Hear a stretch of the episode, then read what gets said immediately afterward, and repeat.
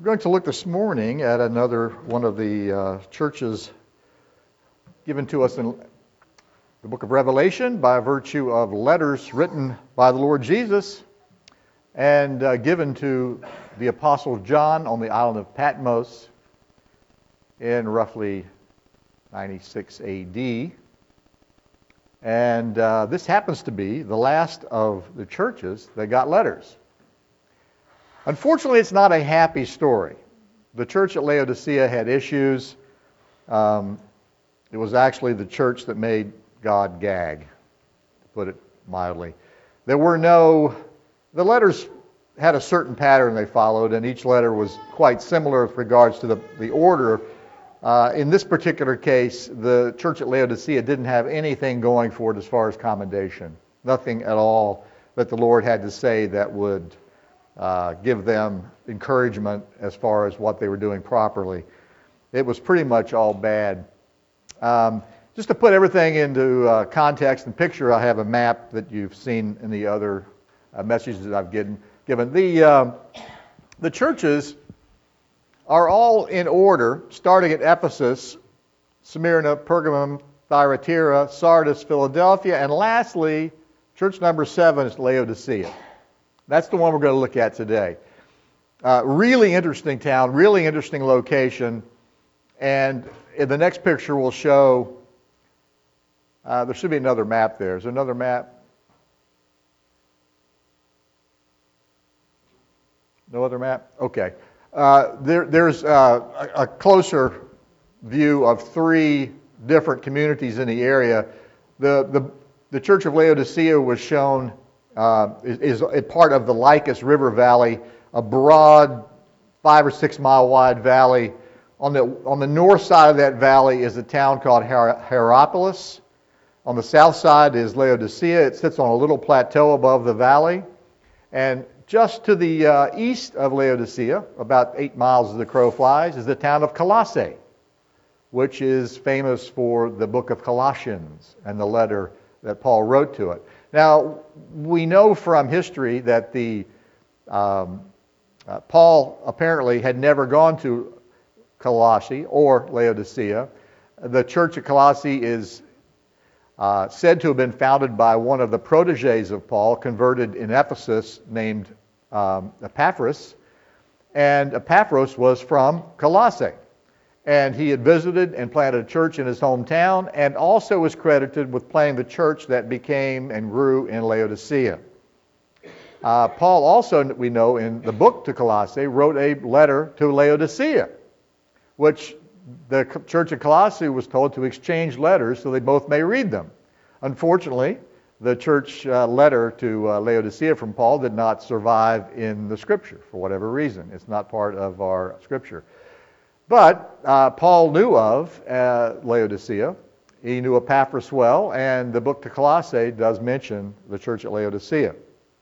Now, the city of Laodicea itself, and the aerial shot you see of it, is, is a modern day uh, picture of the church at Laodicea, which has been, uh, had lots of archaeological uh, digging that's taken place over the last uh, several decades. That's an overview of it what I want you to get from this picture is the ornate uh, design and structure of this incredible city. Uh, the streets you can see are colonnaded and paved. It actually had underground drainage systems on the streets. Uh, it was it was an opulent city in its day. That street view shows that very closely one of the features of the town, typically of all these towns in this area of western modern Turkey, were the Greek and Roman influence. Most of these remains in Laodicea dated uh, after this letter to the church in Laodicea because they had a massive earthquake that required rebuilding. That took place in uh, 60 AD, before the letters actually. But it was rebuilt more of a Roman style than a Greek. And was all done new. Now, this is very important to get a hold of because a lot of these things I tell you come back in the letters to mean something. And the first thing is that this was a very wealthy place. What they had, the primary, the primary uh, market, if you will, was woolen goods. They had a particular velvety black wool that came from the sheep that grazed in the surrounding valley. And it was world known. It was, it was a, a famous uh, designer type of wool that people bartered for, and it was, it was exported all over. Um, and it was an outer garment, long black outer garment, which went to the ground, a stole in Greek. Um, unlike, unlike the stole, which just covers the neck, I think. This was that full length garment, opulent, highly looked for, highly sought after. And Ephesus, I mean, the, the road to Ephesus and to the, to the Middle East goes right through uh, this town, a, a perfect highway for commerce. It was very wealthy, very, very wealthy. And it was so wealthy, in fact, that when they had the earthquake in AD 60, the Roman emperor, and it was a 7.0, they calculate, and it affected the whole region. And Hierapolis, just to the north, which means holy city in Greek, uh, had temples and a, a, huge hot spa, and it was a place where people went to visit. And uh, there was a hot spa near Laodicea, which is still in existence today uh, as a vacation spot. Um, these were attractions. Uh, so they had lots going on in, in the city of Laodicea. The, um, the, the commerce which took place was usually uh, accompanied by guilds uh, the, the, beginning of labor unions. And part of the, one of the features of labor unions is they had patron um, gods to which they worshipped as part of their union meetings. And uh, this was something that Christians obviously uh, don't go well with. Hold that fast.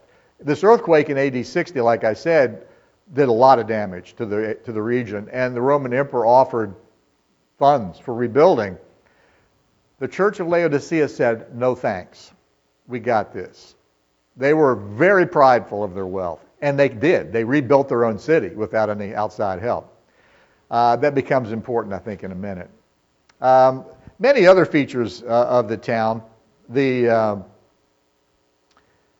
uh, there was a medical practice here that involved uh, the primary emphasis for it was they had an eye and ear salve they made, probably from something to do the residue from the hot springs that were in the area that would soothe or help eyes and ear ailments. And they had a, a, a quite a, uh, an industry, if you will, in the medical field as well. Somewhat similar to Pergamon when I talked about Asclepius, the, uh, the god of healing in, uh, in uh, Greek mythology. The uh, temple you see here is uh, dates after this letter, but there were many temples. The patron god of uh, Laodicea was Zeus. The Zeus is the king of gods. Um, and as time went on, and as Roman culture and influence came in, and during this exact time of this letter, the Roman emperor was a Roman emperor by the name of Domitian. And he was the first of the Roman emperors to declare himself God in the flesh. And he used some of the very similar words to um, that we you see in Christianity, like Lord, and, and, and, and, and he used those about himself. Not in context of Christianity per se, but it just happens to come up in a way that it is the reverse of Christianity. And he was worshiped in the flesh. Unfortunately for him, uh, most Romans didn't like the idea. They worshiped, they, they preferred to worship their emperors after they died. Now, there were temples to worship the emperors, but they were all for dead uh, emperors, and he was making them to worship him here and now. So you can see this, uh, this issue culturally which takes place. Uh, one thing that it was a feature of this time and, and place and era was there were lots of Jews in this area, at least 50,000. There was um, a temple tax around this time, which was taken, and a local ruler got wind that they were sending money to Jerusalem, to the temple.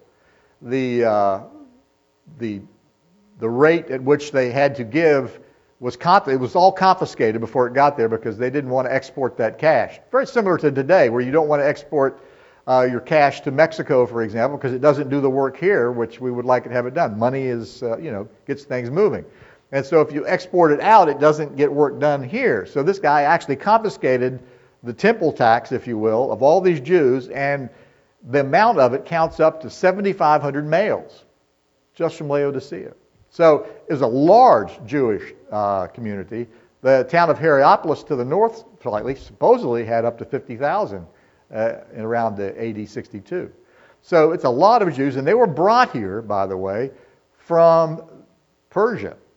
And it was after Alexander the Great conquered Persia, they moved these people to this part, of, they moved the Jews to this part of the, of the world in order to stabilize the area. Uh, in ancient days, that's what they would do with captured people. They would move them around as it suited their purposes. In this case, they moved them to Turkey to do business. The Jews thrived here, lots of money here. They did a lot of, uh, of uh, built in. And the one feature of the Jews was because they were monotheistic, they were exempted from worshiping the emperor. They were the only people group that had that exemption.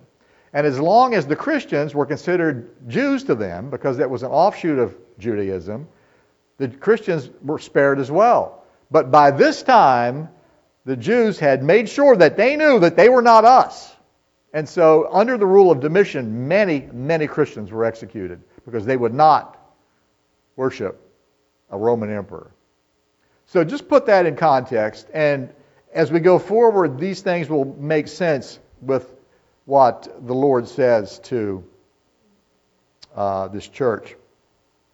The next picture I have actually dates approximately 400 AD, 300 years after the letter, but it's interesting, and you'll see it's in the shape of a little cross. This is actually a church in Laodicea. And anybody have any idea what that is? Just take a guess. Inter- this is the interactive part. It's a baptismal. And it looks like to me it's baptism by immersion. So you can see that there were Baptists in Laodicea after this letter. So the Lord calls them to repent, and at least at least somehow, several hundred years later, they had a rather large church. This, this church, by the way, measures 45 by 42 yards and occupied what then was a city block in the city of Laodicea. There were also up to 20 other chapels found archaeologically in the remains of Laodicea. Just to the east, like I said, is Colossian, Colossae. And what's interesting there is from Google Earth, if you look at the remains of Laodicea, you can see from space that there's something there. Almost an identical looking mound, if you will, of dirt is at Colossae, completely untouched. They have not uh, done any archaeological digging in Colossae itself, the original Colossae, which is interesting, uh, but not important. So let's begin now in Revelation 3:14 and see what the Lord says to this church. To the angel of the church in Laodicea write, The Amen, the faithful and true witness, the beginning of the creation of God, says this. Um, as, as is typical, these letters begin with from the to, the to the angel of the church Laodicea. The angel means messenger. This refers to the, the elder, if you will, of the church, the messenger of, of God to this church, writing this letter. And then the next section always describes Christ in some, in some way. In this sense, in this tape, it's the Amen. Uh, and true witness and beginning of the creation of God says this. The uh, Amen is, is, an interesting word. In, in Hebrew, it's pronounced Amen. Uh, amen. And it's, in, and it's pronounced, I think, Amin in uh, Arabic. It's a Semitic word that different Semitic languages still use. And it means basically the same thing. It means true or truth, or it is, a fact. And uh, God Himself is called the God of truth. Isaiah chapter 65, verse 16 says this Because he who blessed in the earth will be blessed by the God of truth, and he who serves in the earth will swear by the God of truth, because the former troubles are forgotten, and because they are hidden from my sight. The context of the scripture there's not what I'm trying to bring out, but the God of truth here in Hebrew is the God of Amin. And so, uh, God is truth, and Jesus is God, and Jesus is the way, the truth, and the life. He said in Scripture many times, Truly, truly, I say to you, or verily, verily in the King James, that is the word Amen. Amen, Amen, I say to you. So the authority which he speaks would be pronounced by the word Amen. He is the Amen and the faithful and true witness. Now, the beginning is an interesting word uh, in Greek, and it's important because uh, the Jehovah's Witnesses actually use this passage to say that Jesus was not God in heaven, that he was created, the first creation. But the word here, if you ever have Jehovah's Witnesses over, you can tell them the Greek word, is arche. And arche is a, a ruler or origin. And uh, not the word protokos, proto, prototype. That means the beginning of a sequence. Different word. Now, Jesus is referred to that elsewhere, but in the context of that, it's very clear that he is the first, first made in terms of pre- preeminence, not in order. Does that make sense? So, the beginning here is the beginning in the sense of the ruler, the founder, the origin of, as we see in John 1, verses 1 to 3. In the beginning was the Word, and the Word was with God, and the Word was God. He was in the beginning with God. All things came into being through him, and apart from him, nothing came into being that has come into being. He is the beginning and the creator. The same idea in Hebrews chapter 1, verses 1 and 2. The writer of Hebrews says, God, after he spoke long ago to the fathers and the prophets in many portions and in many ways, in these last days has spoken to us in his Son, and in whom he appointed heir of all things, through whom also he made the world. Uh, the Lord Jesus is the creator and sustainer of all that is. Now, he writes to this church in verses 15 and 16 I know your deeds, that you are neither hot nor cold. I wish you were hot or cold or hot. So, because you are lukewarm and neither hot nor cold, I will spit you out of my mouth. The word spit there is, is a rather mild term. Uh, a footnote in one of my Bibles said vomit. But uh, the Strong's Concordance uses the word spew. Uh, you know, when you're at a dinner party and you get something in your mouth that you know probably doesn't want to be there very long, you bring your napkin to your mouth and you spit it out. This is not that. It's the thing you get in your mouth that's got to come out now. You know? Spew. And so, this is a very strong word. This church has gotten to the point where it is so distasteful to the Lord that he desires to spew it from his mouth.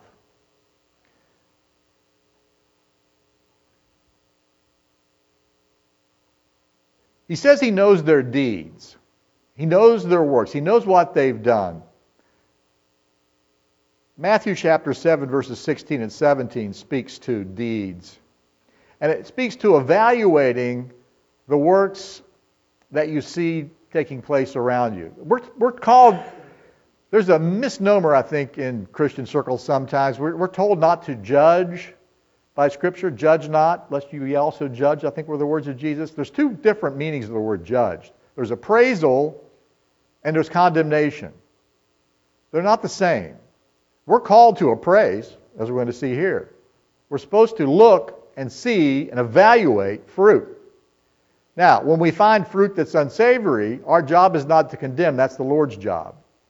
Uh, in love, we can point out where we see potential issues, but that is, we are not to condemn. That's not our job. Matthew 7:16. This is all part of the Olivet Discourse. Now, I've got several passages here for that. You will know them by their fruits. Grapes are not gathered from thorn bushes, nor figs from thistles, are they? So every good tree bears good fruit, but the bad tree bears bad fruit. Or perhaps in the case of this church in Laodicea, no fruit at all.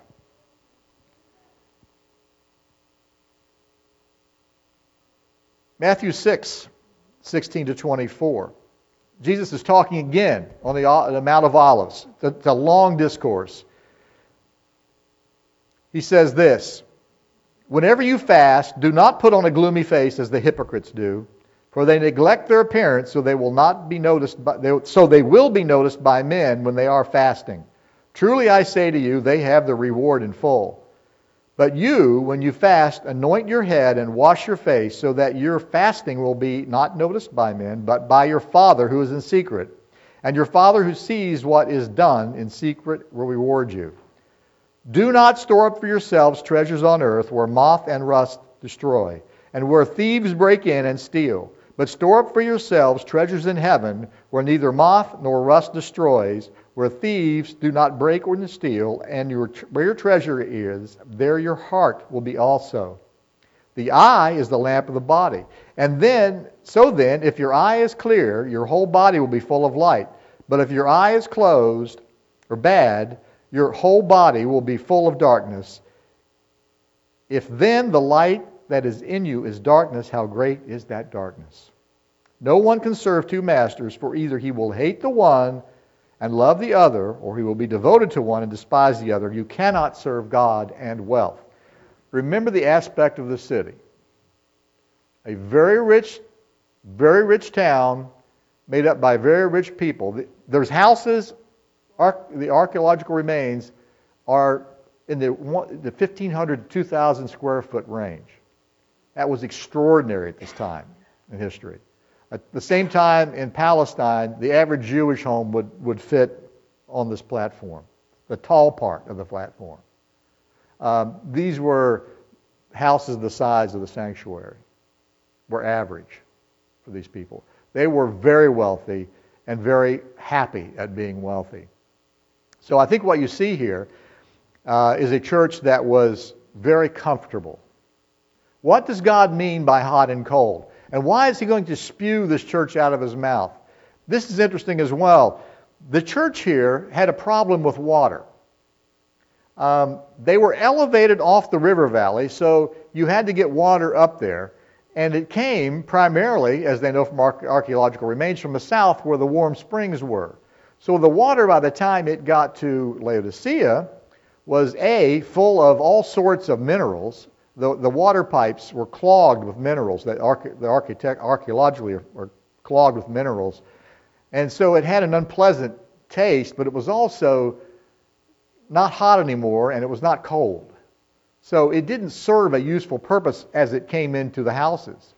In other words, hot and cold we use today, and, and the Lord uses this as well, as good and bad. But in the context, it was yuck. And this is the way he looks at this church. And he says, as we're going to see in a minute, uh, I'll get to that in a second. Um, but I just wanted to get you the idea of this unpleasantness in this water. Uh, it, it, it, describes a church that, you know, a cold church would be one that is dead. Um, and, and, a vibrant, hot church would be functioning, uh, fully functioning, on, on fire uh, for the Lord Church. Um, and in, in, this next verse I want to look at, again, again on, from the Olivet Discourse. Therefore, everyone who hears these words of mine, this is Matthew 7, 24 and 27, and acts on them may be compared to a wise man who built his house on the rock. And the rain fell, and the floods came, and the winds blew and slammed against the house, and yet it did not fall. For it has been founded on the rock. Everyone who hears these words of mine and does not act on them will be like a foolish man who built his house on the sand. The rain fell, and the floods came, and the winds blew and slammed against the house, and it fell. And great was its fall.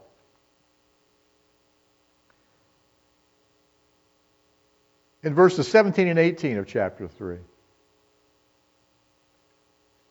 Jesus goes on to say, Because you say, I am rich and have become wealthy and have need of nothing, and you do not know that you are wretched and miserable and poor and blind and naked, I advise you to buy from me gold refined by fire, that you may become rich, and white garments so that you may clothe yourself, and, uh, and that shame of your nakedness will not be revealed, and eye salve to anoint your eyes so that you may see.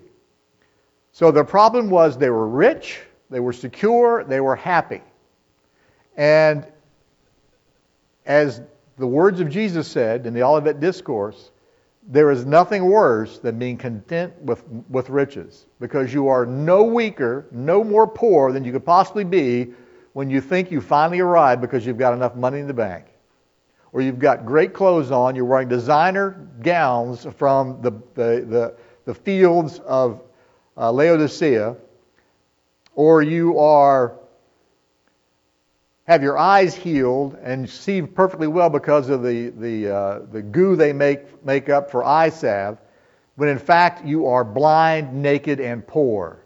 This was a church that had become so focused with getting along in a rich Roman culture that they had lost their purpose in the Lord completely. So much so that the Lord wants to spew them out of his mouth in disgust. There is a tradition that the, the churches in Revelation represent different eras of history, starting from the apostles through modern times. And in this theory, the Church of Laodicea represents the church since 1900. Now, I don't buy into that, but there are certain interesting elements that do reflect that. Um, this is supposedly representing the church today at large, which I will say, yes, these churches absolutely exist. I've been in them. Um, I'm not suggesting we are one of them, but there's a danger in the culture in which we live of being just exactly this church. How easy is it to accommodate yourself with the culture and times which are completely opposed to Christian teaching and doctrine? If we are really teaching and being who Christ called us to be, we are going to rub people raw in our society and culture. And in fact, that is a badge of honor. Not to be irritating because we're jerks, but because we tell the truth and the truth hurts. If we are representing the way, the truth, and the life in our com- culture community, we ought to be rubbing them the wrong way. If we are going out of the way not to offend by not telling the truth, we are becoming like the church in Laodicea. It's a very, very strong warning to us. I think the value of the letters to the churches is that there's something in all these churches which we need to be very wary of. And the things that are praised in them ought to be things we have to seek. And the things that we see that the Lord condemns, we ought to really be careful of. And I think in modern context, the culture in which we live now is much more like the city of Laodicea than it was 150 or 200 years ago. But the culture has moved on beyond a Christian era and is now becoming anti Christian in character. There's nothing to panic about. These things are all over the globe. We're becoming more like the globe now, and we have an opportunity to serve with a, an increased fervor with people who have rejected the truth, intentionally turning away from the truth in order to do whatever they darn well please. Now, one, one subject that comes into mind, a, a, a man that's given to us in, in Matthew 19. I, am not going to read these scriptures just to bring it up, but you remember the rich young ruler who came to Jesus? And, he, and Jesus says, Well, keep these laws, do these things. And he goes, I've done all that. He goes, What else am I going to do? He goes, Okay, sell all you've got and follow me. And he's, he was, and he went away. He couldn't do that because he didn't trust in the Lord. He did things, he did deeds, but his heart did not belong to the Lord. Where was his heart? In his stuff. In his stuff. George Carlin, this, just occurred to me. George Carlin had a routine where he talked about stuff, and he said, pretty soon your, your house is full of your stuff, and you had a big, got a bit a bigger house so you can get more stuff. And it was that's, isn't that the way we live? We just collect stuff. We, uh, my house is full of stuff. My attic is full of stuff. Nancy, get rid of that stuff. we're gonna, someday we're going to get rid of it, aren't we? Um, but the deceits of wealth, the deceit, if you will, of wealth, it lies to you. It gives you false sense of security. There is no security in wealth. There's no security in stuff. Um, and because this these people said they were rich, they, they were poor. And they were blind. They couldn't see the truth right in front of them. right? They couldn't read the scripture and truth didn't speak to them. Um, John MacArthur thinks they were just flat lost people. Uh, I'm not so sure that's true, but they certainly were functioning like completely lost people. They, had, they were completely blind to the truth. Uh, can you arrive there and be a believer, having been a believer, true believer? I say, yes, you can. When the Holy Spirit prompts you and you push that aside, eventually you grow calluses and you don't feel or see it anymore. And I think that happened here. In John chapter 9, now this is a long story, so I'll, I'll just bring it up to date for these few verses. There was a man healed on the Sabbath by Jesus, and the Pharisees got bent out of shape because you couldn't do that on the Sabbath, it's against the law. And so, in the long story, this poor man who, who just keeps telling me, I don't know, he just healed me. And eventually, they excommunicate him from the church. Now, to put this in context, to get excommunicated from a, a Jewish synagogue would be like an Amish getting kicked out of the Amish community. No longer part of that community. Only, unlike uh, the Amish person in Lancaster, he could go across town and, and do fine. If you're in Jerusalem and you're excommunicated from the synagogue, you are a man without a country.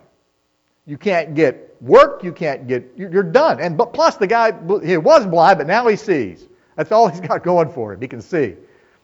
But this is a very harsh thing. So Jesus actually seeks this man out. And uh, this, is, this is what, the, sort of the end of that story. Verse 35 in John 9. Jesus heard that they had put him out, excommunicated him. And finding him, he said, Do you believe in the Son of Man? He answered, Who is he, Lord, that I may believe in him? Jesus said to him, You have both seen him, and he is the one who is talking with you. And he said, Lord, I believe. And he worshiped him. And Jesus said, For judgment I came into this world, so that those who do not see may see, and those who see may see may become blind. Those of the Pharisees who were with him heard these things. So they were following around. They, this, is, this was not done in, in a private conversation. They listened. And they heard these things and said to him, We are not blind too, are we? Jesus said to them, If you were blind, you would have no sin. But since you say we see, your sin remains. They were blind to the truth, but could see with their eyes. The church in Laodicea had become blind to the truth, the way, the truth, and the life. The Amen they were blind to. Jesus introduced himself as the truth, and they are blind to the truth. Second Corinthians talks again about this idea. Uh, 2 Corinthians 4, uh, verses 3 and 4. And even if our gospel is veiled, it is veiled to those who are perishing, the lost. In, those, in whose case the God of this world has blinded the minds of the unbelieving so that they might not see the light of the gospel of the glory of Christ, who is the image of God. The world at large is and has always been blind to the reality that there is a God, He created it, He sustains it, and he deserves to be worshiped. The lost are blind to the truth. The only way that they can be, have eyes to see is by the power of the Holy Spirit. Now, we are called to be his witnesses. And we actually talked about this in Sunday school this morning. The, the word witness in Greek is marteos. It's the word we get martyr from. A witness to the truth is a martyr. If you had to be killed for it, now you, now you get the official title martyr. But we are called to be witnesses to people who do not want to know the truth because they are blind to it.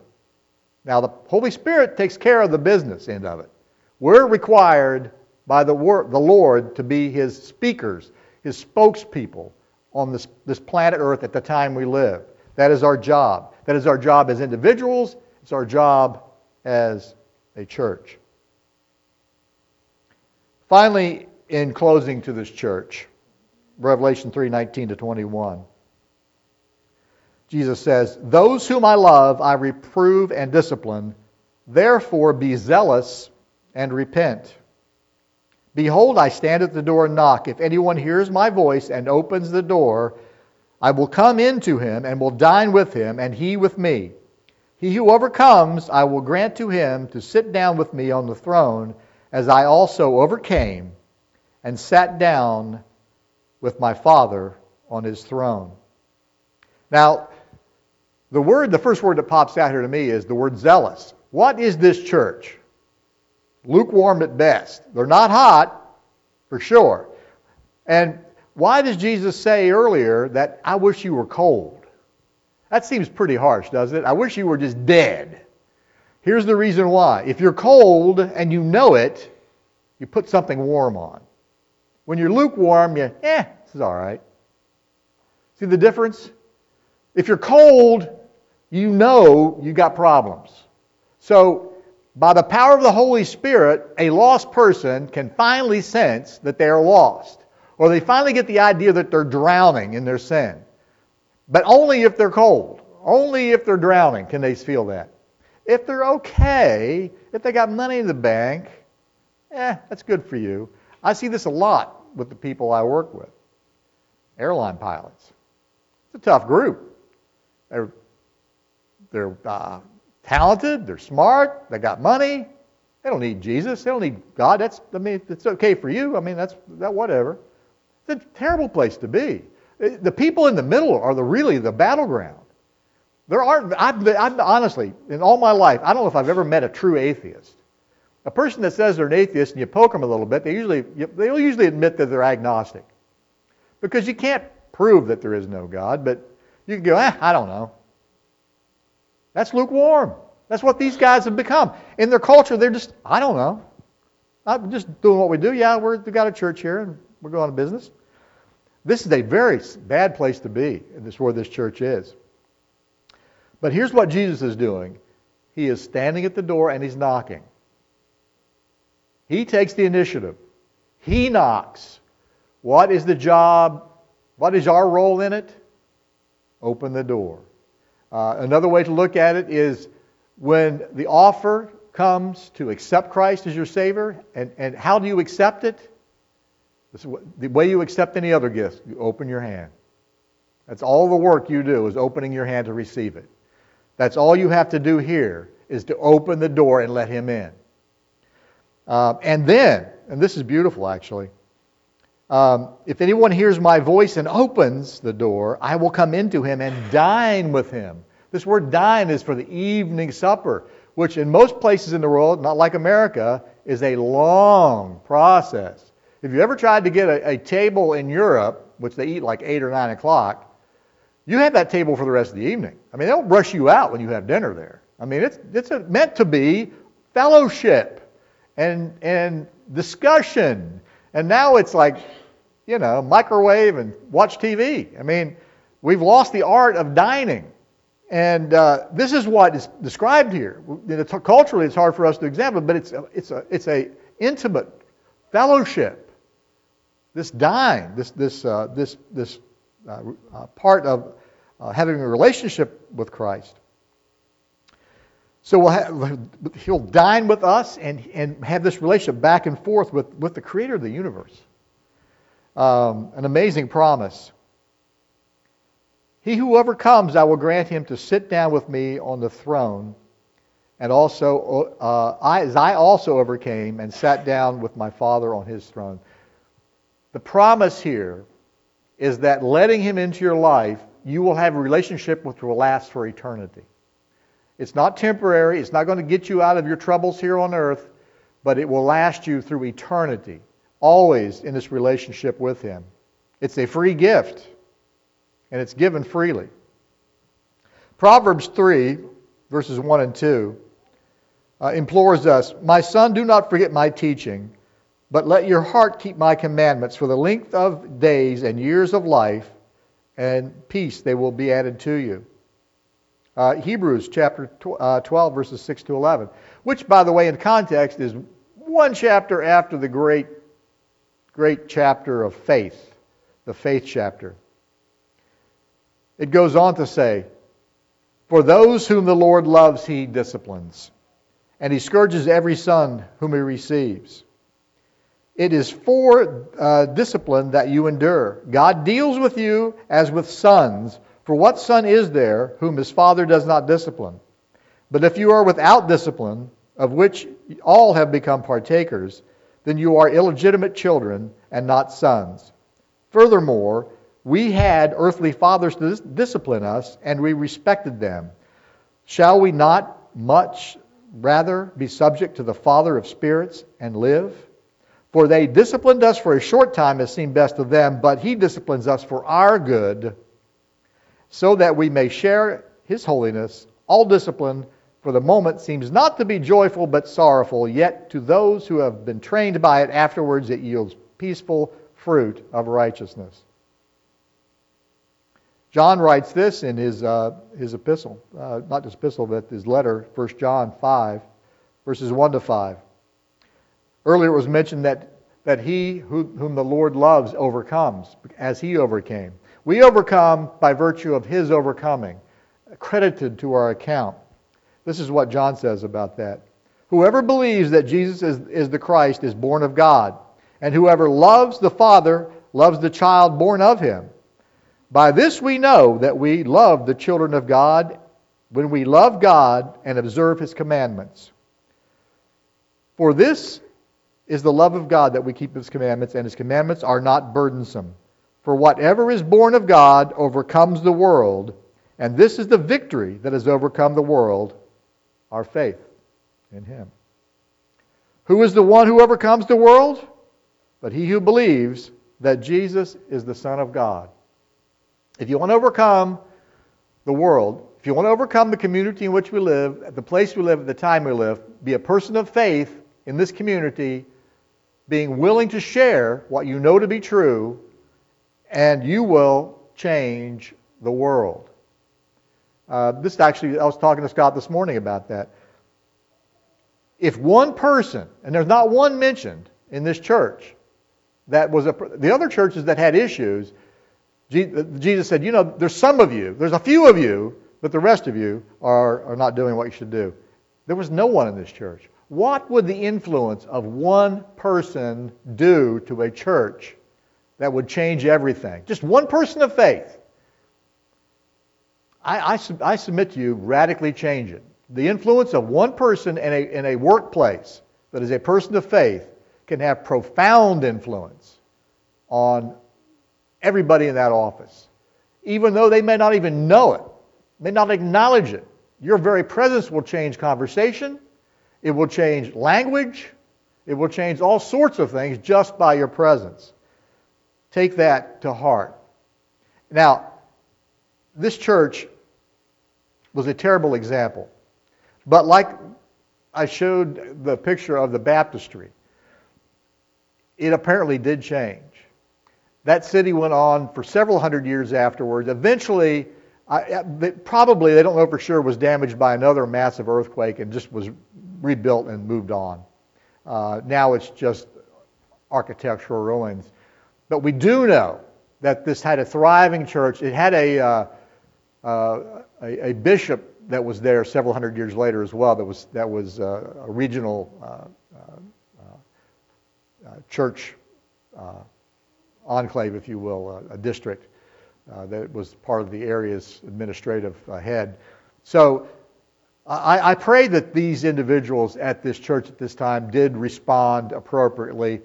Uh, we don't know for certain, but we do know that the Word of God stayed there and thrived there for some years afterwards. I don't know about the, the area now, whether there's any churches. We do know that this is uh, it's an Islamic area. Uh, that if there are believers there, that they are in danger at any time of being um, executed for their faith. Uh, to refuse to proclaim Islam as truth would be to, uh, in many communities, to subject yourself to death. Um, we're studying Re- the rest of Revelation now in Sunday school, and we do know that time is coming when that will be the case for the entire world. That to proclaim your faith will cause your, your death.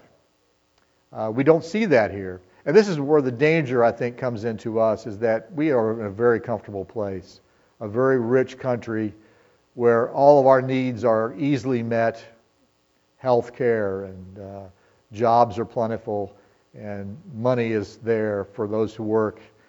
Um, it's, it's a place to become comfortable and lazy and blind and deaf to the truth.